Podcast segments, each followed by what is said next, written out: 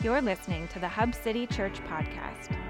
To learn more about Hub City Church, including our gathering times, you can check out our website at albanyhubcity.com. So starting verse 22. Immediately, he, being Jesus, this is again right after the 5,000, he made the disciples get into the boat and go before him to the other side, while he dismissed the crowds.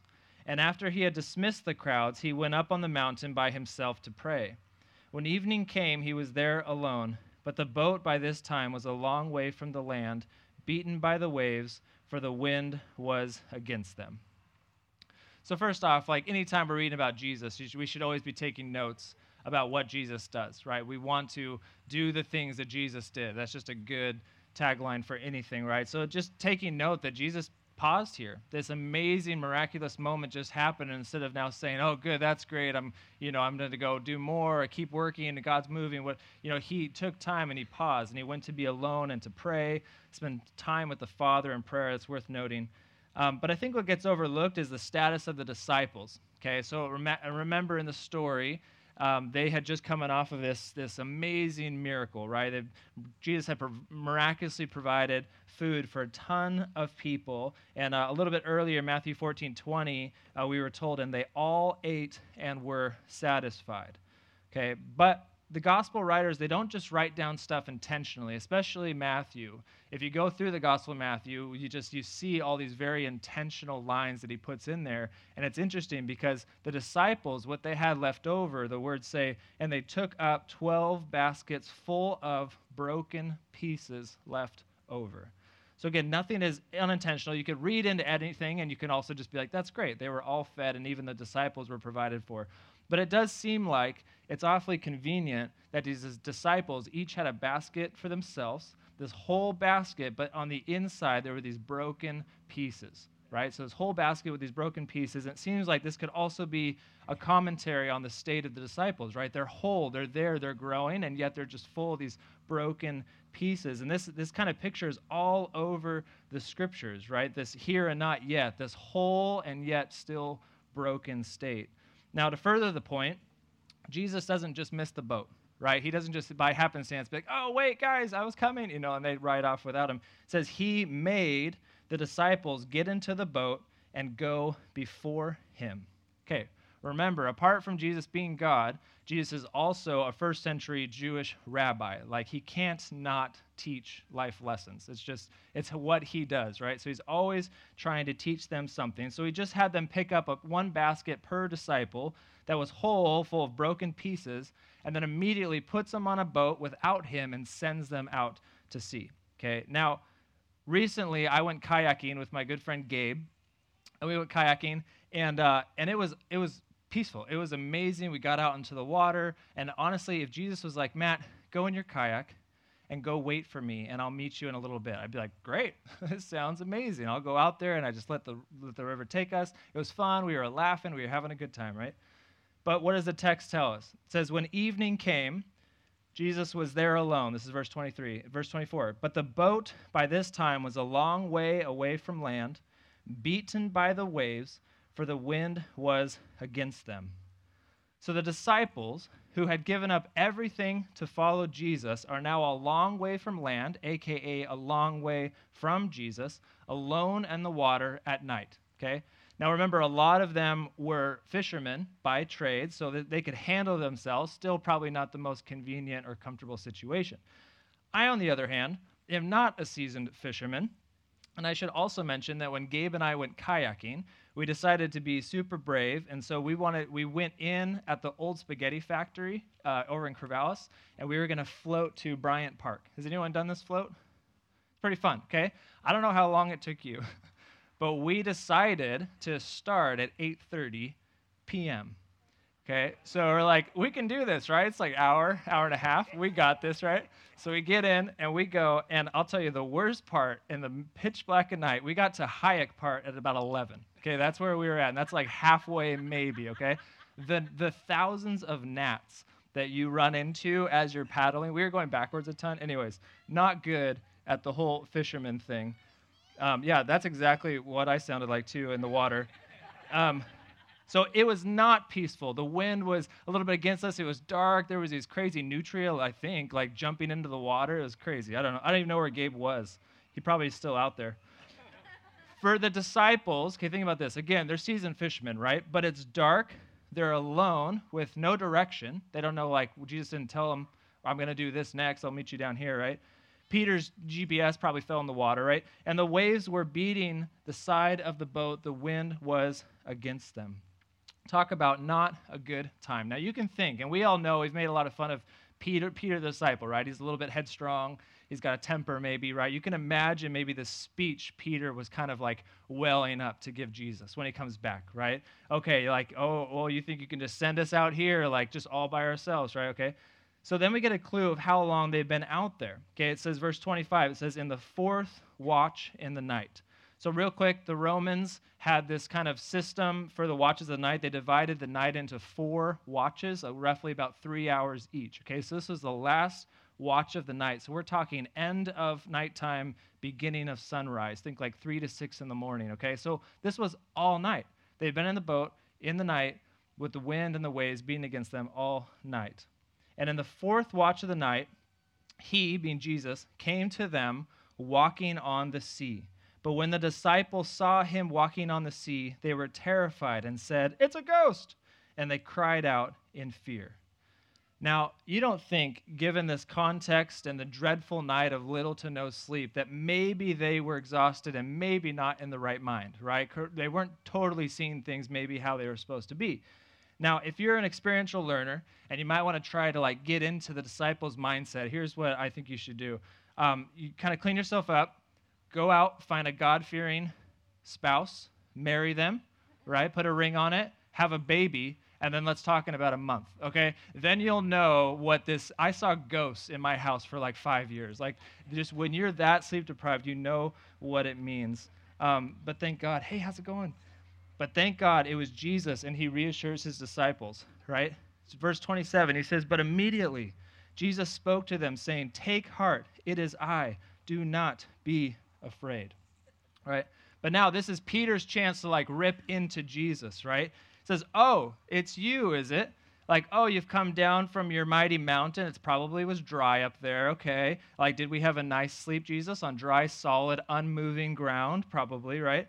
But instead, this is what Peter responds with.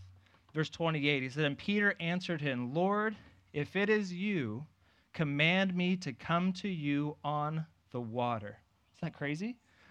Yeah.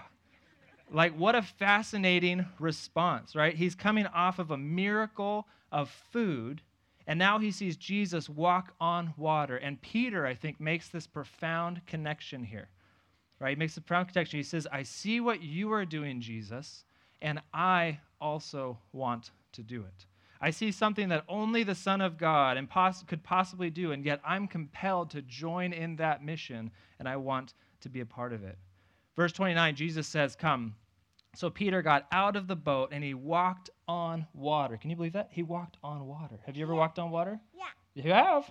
Amazing, right? He walked on water and came to Jesus right in the account of, in gospels or in uh, sorry john's gospel account jesus would then tell his followers is john 14 truly truly i say to you whoever believes in me will also do the works that i do and greater works than these will he do right this is just but a taste right peter believed and he wanted to follow jesus so even despite his flaws he stepped out and he walked on the water he didn't just stay in the boat but something happened verse 30 and when he saw the wind, he was afraid. And beginning to sink, he cried out, Lord, save me.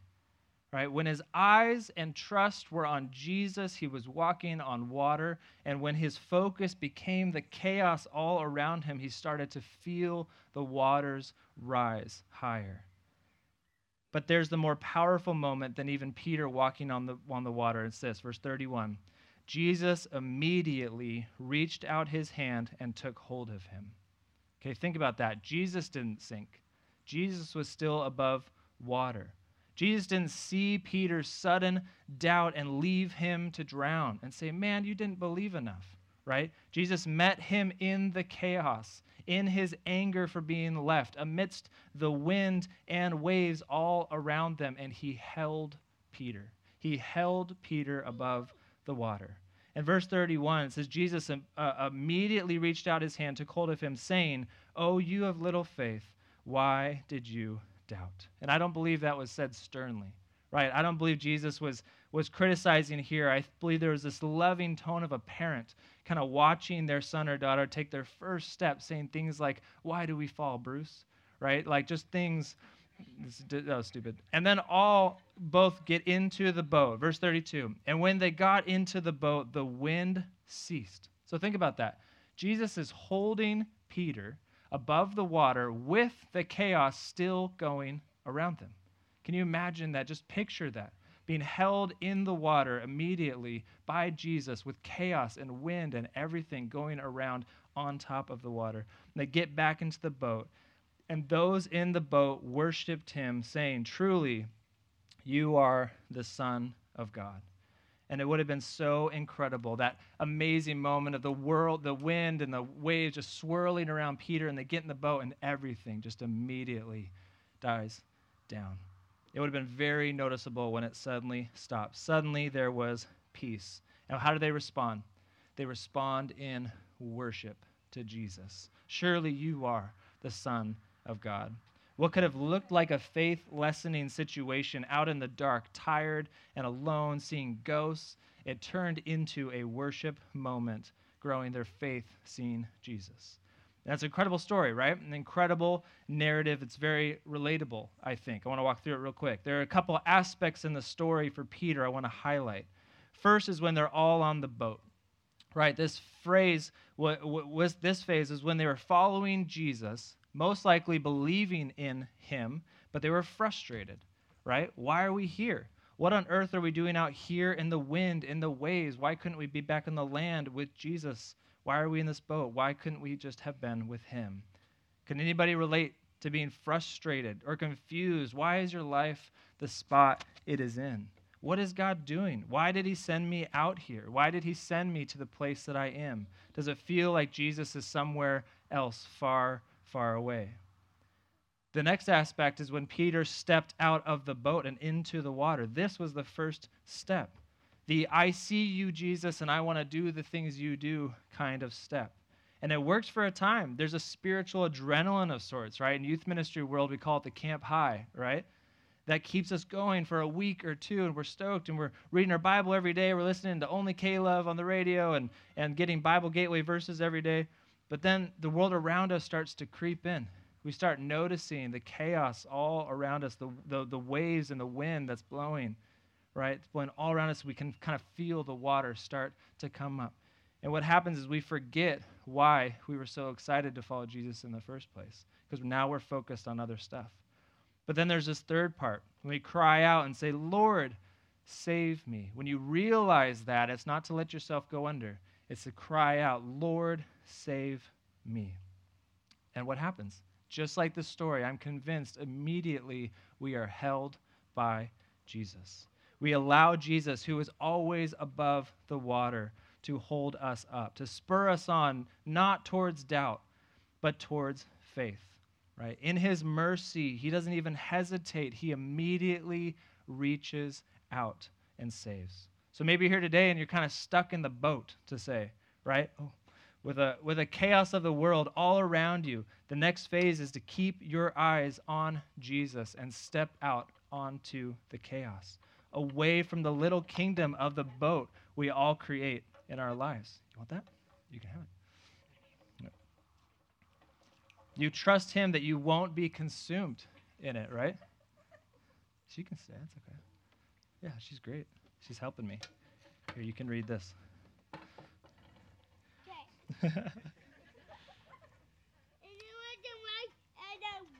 She's really reading it. That's amazing. You found a new preacher. I like it. It's amazing. Well, m- yeah, maybe you're here. Maybe you're here today and you say, Matt, I stepped out years ago. I feel like I stepped out in the water years ago. I had the faith. I was there, and yet I've been drowning. I don't feel held up. I don't feel, I still feel like God's away, even though I want to get out of the boat. I want to walk, right? The winds are too much, and I can't see Jesus in my life anymore. I'm trying to do it on my own. My focus is now on everything around me, and it's too much. Then today is the day. The day is the day. Remember, the next step is to say, Lord, save me. I don't want to continue in this. I don't want to try to just fix it myself, but Lord, save me. And here's the deal when you cry that out, right, it's not, Lord, save me, but in my way, or I will still like take control. You can just kind of like fill up the car and I'll, you know with gas and I'll go whatever. The thing is, you have to also allow Jesus to hold you. You have to allow the love of Christ to, to be within you and to hold you above the water, right? Remember, as Jesus joined his followers and the chaos around them died down, instead of forgetting why they were following God, they forgot what in the world they were so worried about. They forgot about the chaos all around them because Jesus reminds us who is Lord. He says, Take heart, it is I, do not be afraid. And I believe this is what we need to hear today. Like the chaos of the world, the message of everything around us just seems so chaotic, but for us, the world is not our Lord. The world is not our King. We have a King who is here with you and with me, the Prince of Peace, and we do not need to fear. Now, thinking about us all being kind of in the same boat, let's use boat analogies here. The Apostle Paul, he later writes to the early church about walking in humility, knowing that we haven't done anything on our own, but it's Christ that is holding us up. And there will be times of doubt, but the unifying powers that God, by his grace, has given his church each other, right? Just look around, just even us, that we would drive out here and just be together because we love each other, but also just to be in God's word and to worship him. Keep your eyes on Christ. And Paul wrote this Ephesians 4 14 to 16. He said, So that we may no longer be children, tossed to and fro by the waves, and carried about by every wind of doctrine, by human cunning, by craftiness and deceitful schemes. Rather, speaking the truth in love, we are to grow up in every way into Him who is the head, into Christ from whom the whole body, joined and held together by every joint with which it is equipped, when each part is working properly, makes the body grow so that it builds itself up in love. And that is part of what we're doing here today. So, today, no matter where you're at in those phases or if anything in that story kind of connected with you, right now, these are the people that God has given you. This is the church of Hub City right? This is just this is the community of people dedicated to the Lord to build up one another. And this is where we're at. And it's not based on one person here, but we're all collectively relying on Jesus Christ to hold us collectively together in his grace and in his mercy above the water. And that is the king that we are going to be confident in today and confidently worship in today.